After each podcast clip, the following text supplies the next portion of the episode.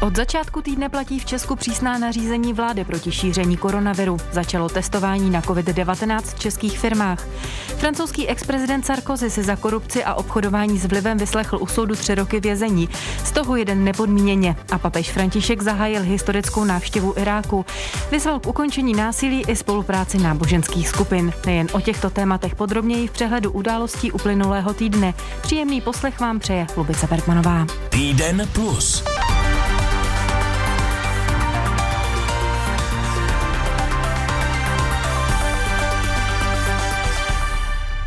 Opatření proti šíření koronaviru jsou v Česku od pondělí ještě přísnější.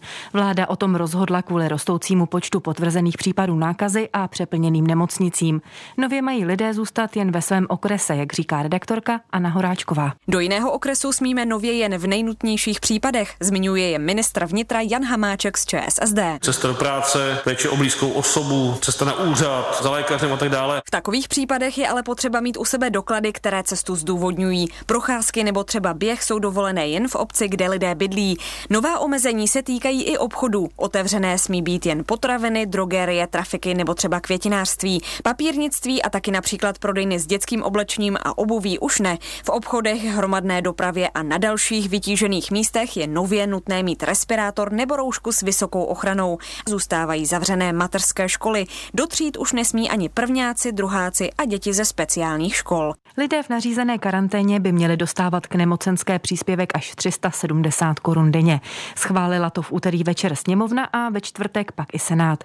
Někteří senátoři ale měli k návrhu výhrady. Příspěvek má motivovat lidi k tomu, aby se nechali testovat na COVID-19 a nechodili s příznaky do práce. Redaktor Václav Štefan zjišťoval další podrobnosti. Nárok na příspěvek nebudou mít lidé, kteří půjdou do karantény do pěti dnů po návratu z dovolené v zahraničí. Senátor Zdeněk Nitras ODS upozornil, že se to dotkne i lidí, kteří odcestují do ciziny za rodinou. Se mně opravdu nejedná o dovolené na Zanzibaru nebo eh, v Dubaji. Diskriminujeme ty, kteří mají rodinné příslušníky v těch nejbližších státech. Ministrině práce a sociálních věcí Jana Maláčová z ČSSD připomíná, že zdravotní situace v Česku je kritická a lidé by podle ní měli být vůči zahraničí ohleduplní. Rozumím tomu lidsky, ale musíme to několik týdnů vydržet. Příspěvek by měl platit zpětně od 1. března do konce dubna. Návrh teď dostane k podpisu prezident. Jestli je částka 370 korun dostatečnou motivací pro dodržování izolace a karantény, nejen o tom mluvil moderátor Martin Matějka s prezidentem Svazu obchodu a cestovního ruchu Tomášem Prouzou. Myslím si, že ano. Je to věc, která se tady debatovala téměř měsíc. Byla na tom zhoda, že je to si rozumná cesta, která může pomoct. A kdyby vlastně nebylo tvrdohlavosti paní ministrně Maláčové, která k tomu původnímu zákonu ve sněmovně nechala přilepit úplně nesouvisející další povinnosti, které by jinak sami nikdy neprošly tak už ta izolačka dávno platila a nemuseli jsme řešit to, co teď znovu řešíme. Poslanec Hnutí Ano a majitel firmy Brano Group, která zaměstnává 2300 lidí, Pavel Juříček, se ale domnívá, že ta stoprocentní náhrada je cesta, jak uzavřít průmysl, řekl to českému rozhlasu, s tím, že lidi by přestali chodit do práce. Jsou tyto obavy opravdu na místě? My jsme viděli třeba přes léto občasné zneužívání karantén, kdy se někdo nechal uměle napsat třeba do dvou, do tří karantén za sebou, ale a pořád to je prostě minoritní zneužívání. Většina lidí se chová zodpovědně, většině lidí pomůže. Teď, pokud projde velmi rychle tahle ta vlastně obnovená izolačka, ano, potřebujeme. Tak jako potřebujeme mít byč na firmy, které nedrží pravidla, tak potřebujeme mít byč i na konkrétní lidi, kteří by to zneužívali. Ale jak říkám, to jsou věci, které se dají dořešit. Většina lidí se chová zodpovědně, většině lidí to pomůže. A proč by to tedy nemohlo být těch 100% tedy? Protože si myslím, že není správně, aby, když je někdo doma, aby měl víc peněz, než když pracuje. Tady pořád musí zůstat nějaký rozdíl mezi tím, že někdo pracuje a někdo je na nemocenské.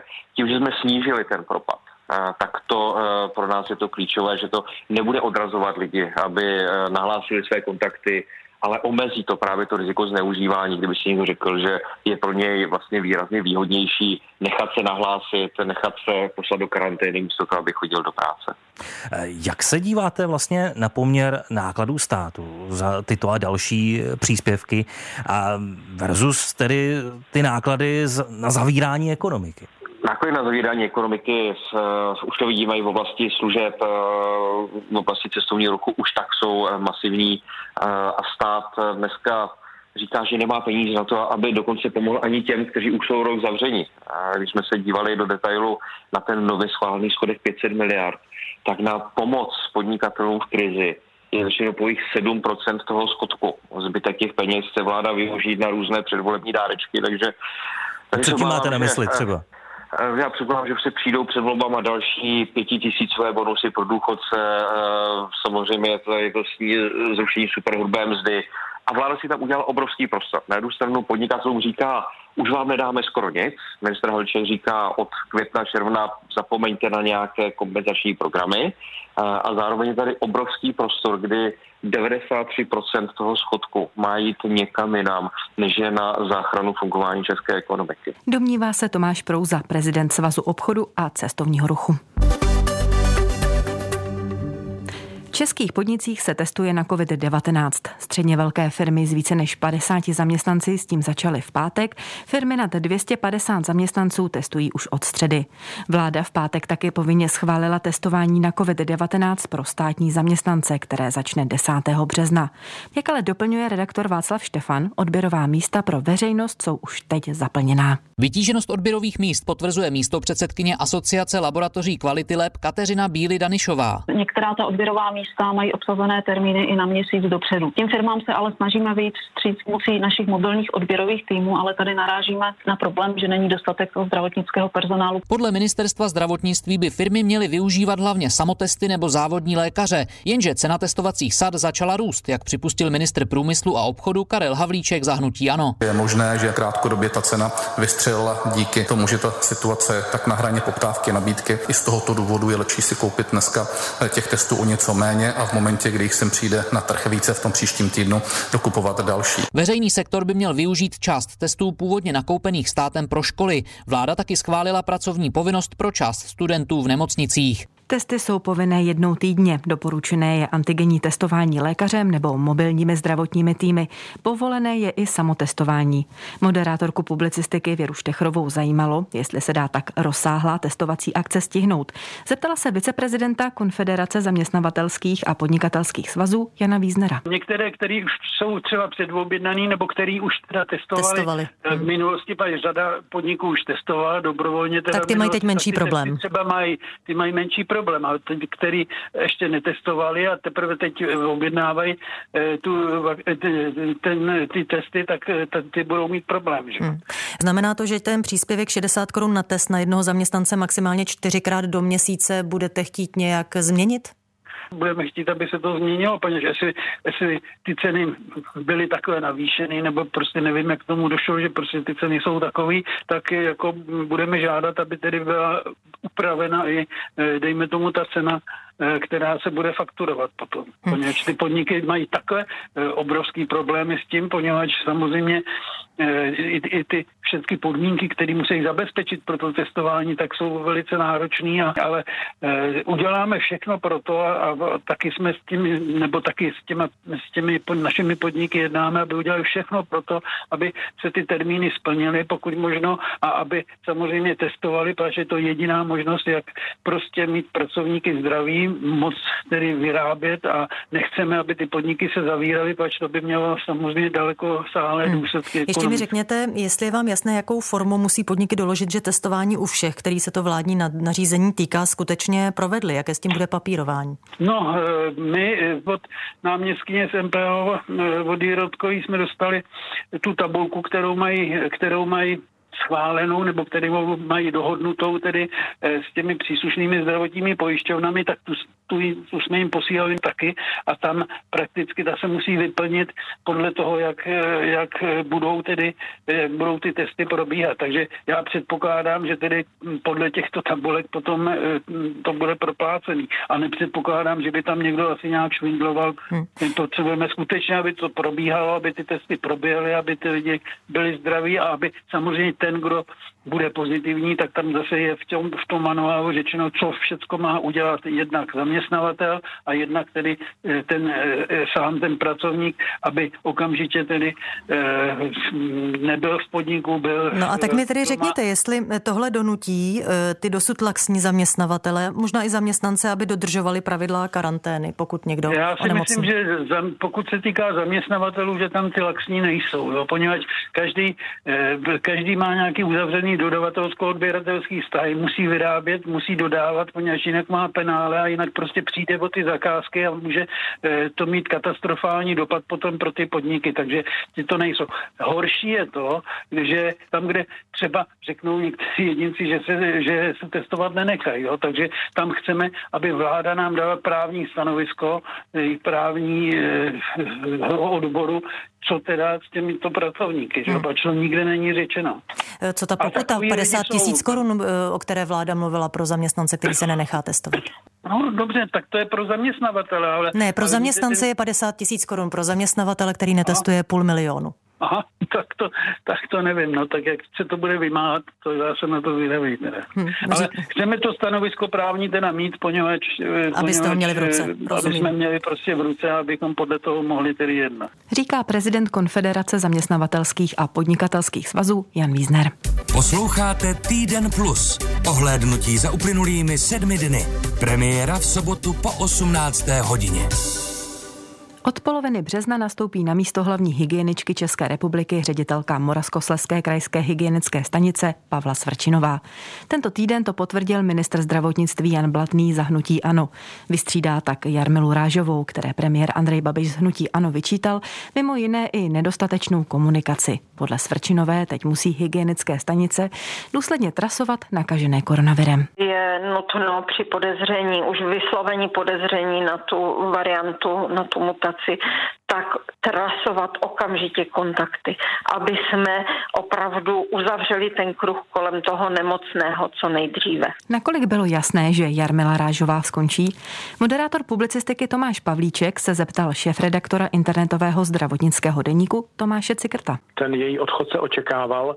Co přesně je vytýkáno, to už je trošku složitější e, vydedukovat, protože e, při té výměně e, to nebylo nějak podrobně zdůvodněno. Vlastně dá se říct, že vůbec nebyly uvedeny nějaká závažná pochybení nebo eh, v čem je tedy problém. Ale je prostě viditelnou tváří součástí toho týmu, který prakticky celý rok uh, se podílí v tom nejúžším uh, poli ministra zdravotnictví na boji s tou pandemí.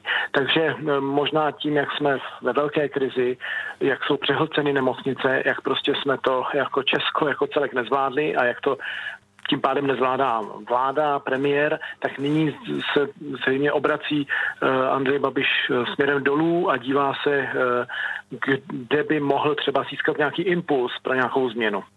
No ale myslíte si, že hygienické stanice pod vedením, vedením paní Rážové fungovaly ideálně? Tak ideálně nefunguje v této pandemii nikdo. Myslím si, že nastavení celé hygienické služby nepočítalo s takovouto událostí. Tam by bylo dobré do budoucna eh, překopat celý ten systém. A prostě mm, mezi těmi hygieniky jsou lidé, eh, kteří rozumí tomu oboru, ale eh, tato pandemie vyžaduje víc. No a ta výměna, která nyní přichází, si myslím, že ne, nebude znamenat nějakou zásadní změnu. Že ten profil paní Pavlí eh, Sočinové je velice podobný jako odcházející hlavní hygieničky. Ono je takové zajímavé, že eh, jí kvůli novému služebnímu zákonu nebyla jako dostatečná kvalifikace uznaná předchozí práce pro Evropskou komisi. Kromě toho eh, minulý ministr Adam Vojtěch doporučil loni v červenci paní Svrčanové, aby zvážila setrvání ve funkci kvůli nedostatečné komunikaci, čili je ideálním člověkem na tenhle post? Pokud jde o tu Evropskou komisi, tak to nebylo tak, že by nebyla dost dobrá, ale prostě tak by nešťastně formulován uh, služební zákon, který říká, že kdo se může přihlásit do toho konkurzu, musí být státní zaměstnanec. Takže tam byl tento problém.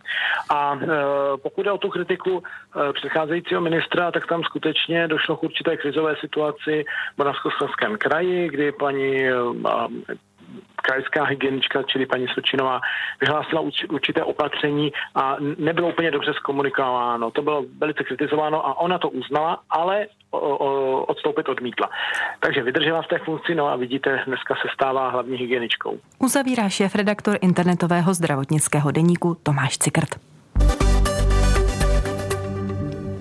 Pařížský soudní tribunál v pondělí uznal francouzského ex-prezidenta Nikolase Sarkozyho vinným z korupce a obchodování s vlivem. Za tomu vyměřil tříletý trest, z toho jeden rok nepodmíněně. Podle soudce může Sarkozy požádat o roční domácí vězení. Verdikt přímo v soudní síně sledovala naše spolupracovnice ve Francii Marie Sýkorová. Společně s Nikolasem Sarkozem byli odsouzeni i soudce Gilbert Aziber a Sarkozyho právník Thierry Herzog. Tomu navíc soud vyměřil i pět let zákazu advokátní činnosti. Soudce Aziber měl výměnou za informace a ovlivnění svých kolegů získat od Sarkozyho lukrativní post v Monaku. Policie na to přišla díky odposlechům. Podle soudkyně Kristy Meové jednali vědomě a tím poškodili demokracii, ale i zdiskreditovali veřejné funkce. Všichni tři odsouzení už oznámili, že prostřednictvím svých právních zástupců podají odvolání proti rozsudku. Je odsouzení bývalého prezidenta pro francouzskou politickou scénu historickou událostí. I o tom moderátorka public publicistiky Věra Štechrová mluvila s Davidem Emlerem z Institutu mezinárodních studií Fakulty sociálních věd Univerzity Karlovy. Určitě je to eh, velký přelom. Není to úplně první případ odsouzeného bývalého prezidenta. První byl Jacques Chirac, který byl odsouzen v roce tuším 2011 za zaměstnávání fiktivních zaměstnanců ještě před svým působením v úřadě prezidenta ale eh, jedná se o řadu, řadu historických eh, skutečně primátů. Je to například první francouzský prezident, který se účastnil celého toho procesu. Jak velkým překvapením je, že soud opravdu Sarkozymu uložil nepodmíněný trest a jak moc je pravděpodobné, že si ho opravdu odpikal? Eh, jestli to je pravděpodobné, eh, ta, jestli se nepletu, tak ta obžaloba nebo ti státní zástupci dokonce požadovali dva roky, eh, dva hmm. roky nepodmíněně, takže ten soud tedy posléze slevil na ten jeden rok nepodmíněně, ale osobně se domnívám, že je spíš nepravděpodobné, že by skutečně odsloužil ten, ten rok nepodmíněného trestu, protože jednak oznámil tedy Nikola Sarkozy, že se odvolá proti tomuto rozsudku, to znamená, budou budou pokračovat soudy a on sám je samozřejmě právník, má přístup k těm nejlepším francouzským právníkům, takže uvidíme, jakým způsobem se bude věc vyvíjet. A na druhou stranu, e, on i kdyby skutečně měl ten trest odsoudit, tak se jedná o ten alternativní trest prostřednictvím nějakého elektronického náramku, takže se nebavíme skutečně o tom, že by nastoupil do vězení. Kauza od poslechu a údajného korumpování soudce není jediným případem Nikolase Sarkozyho, kterým se soudy zabývají. Co vše bude muset ještě bývalý prezident před soudem vysvětlovat a která z těch kaus, které ho čekají, bude pro něj nejtěžší? Eh, on skutečně, skutečně od toho okamžiku, kdy odešel z politiky, tak eh, v podstatě nechci říct, že většinu svého času tráví tím, že, eh, že vypovídá na soudech asi v pěti závažných tedy kauzách. V některých byl už osvobozen, ale stále běží asi dvě nebo tři veliké kauzy, které se týkají zejména dvou věcí. Je to jeho prezidentská kampaň v roce 2007, Eh, kdy měl eh, bývalý, eh, bývalý vůdce Libie Kadáfi poskytnout Sarkozymu až 50 milionů euro na tuto kampaň. Tato kauza stále běží a druhá veliká kauza, nebo ta druhá největší je takzvaná kauza Big Malion, což je opět, ehm, eh, což je opět prezidentská kampaň tentokrát v roce 2012, kdy mělo dojít k nelegálnímu překročení rozpočtu a dalších, eh, dalších věcí. Uvedl David Emler z Institutu mezinárodních studií Fakulty sociálních věd Univerzity Karlovy. Papež František v pátek zahájil historicky první papežskou návštěvu Iráku. Setká se s tamní křesťanskou komunitou, ale také s politickými i duchovními vůdci státu. V Nadžáfu například František v sobotu navštívil významného šítského duchovního Alího Sistányho, který vyzval k respektu práv křesťanů v Iráku. Podpořil tak hlavní cíl papežovy cesty, tedy zlepšení postavení křesťanské menšiny v převážně muslimské zemi. Z Nadžáfu se František přemístil do pouštního starověkého města Uru Uru. Redaktorka Kateřina Šmídová má další podrobnosti. Ur je symbolickým místem bratrství mezi náboženstvími. Právě odtud podle tradice pocházel biblický patriarcha Abraham. Setkání s papežem se proto účastní šíité, sunité, jezídové i sabejci. Alle sorgenti dell'opera di Dio, alla nascita Papež Furu přečítal z první knihy Mojžíšovi, odkazoval na potřebu spolupráce, znovu se vymezil vůči nábožensky motivovanému terorismu a vyzval také k míru na Blízkém východě. Zpět do Itálie pak odletí v pondělí ráno. Co může změnit návštěva papeže Františka v Iráku? Nejen na to se ptal moderátor Lukáš Matoška, vedoucího Centra pro studium Blízkého východu Metropolitní univerzity Praha, Břetislava Turečka. Tak eh, určitě je to vzpruha. Eh, mm, iráčtí křesťané jsou jednou z mnoha menšin, které vždy trpí v jakýchkoliv konfliktech. V Africe, když jsou konflikty, tak jsou terorizováni albíni, příslušníci etnických eh, nebo náboženských menšin a tak dále. A není sporu o tom, že při současných krvavých konfliktech na Blízkém východě křesťané jsou jednou z těch ohrožených komunit. Takže z tohoto důvodu samozřejmě papežova cesta je velké zviditelnění jejich eh, často ne, velmi neblahého osudu, je to spruha pro jejich komunitu. A já bych třeba řekl, že je důležité i to ostatně říkají i tamní představitele, že ta jeho návštěva by mohla přimět vlastně k zastavení odlivu křesťanů, k posílení, k početnímu posílení těch eh, eh, křesťanských komunit v Iráku, protože mm-hmm. oni eh, neutíkali jenom kvůli teroru a kvůli občanské, řekněme, válce posledních skoro 20 let v Iráku, ale často také proto, že byli s otevřenou náručí přijímání na západě a už to tehdy vyvolávalo otázky, jestli vlastně vlastně Západ tímto paradoxně nepodráží nohy, jestli neoslabuje tyto komunity. Teď to vidíme, ta migrace eh, možná mnoha lidem zachránila život, o tom není sporu, ale zároveň oslabila velmi starobilé eh, komunity, které teď vlastně zjišťují, že ta, ta migrace na západ těch jejich příslušníků měla i odvrácenou stranu. Je to papežovo dnešní setkání s šítským duchovním Alím Sistánem zrovna tak důležité jako někdejší setkání se zmiňovaným představitelem sunnické větve islámu, nebo je to srovnatelné? Ehm, toto nelze přeceňovat obecně. Zase nejde jenom o to, že se bavíme o muslimském světě. Já bych připomněl, eh, když probíhala občanská válka v bývalé Jugoslávii, také papež vyzýval k jejímu ukončení a také chorvačtí katolíci a eh, srbští pravoslavní eh, dál se zabíjeli a vraždili na bojištích, znásilňovali si ženy a tak dále. To znamená, morální, etický apel duchovních má jenom omezenou platnost. A to, že se sejde s ajatoláhem Sístánem je bez pochyby důležité zase v té symbolické rovině, že tyto důležité postavy, tyto hodnostáři jsou schopni spolu mluvit, ale reálný dopad, že by náhle zastavili se všechny konflikty, eh, to samozřejmě eh, čekat nemůžeme. Vysvětluje vedoucí Centra pro studium Blízkého východu Metropolitní univerzity Praha Břetislav Tureček. A o programu papeže Františka v Iráku vás budeme dál informovat. A tímto slibem končí dnešní Týden Plus. Příjemný poslech dalších pořadů Českého rozhlasu Plus vám přeje Lubice Bergmanová.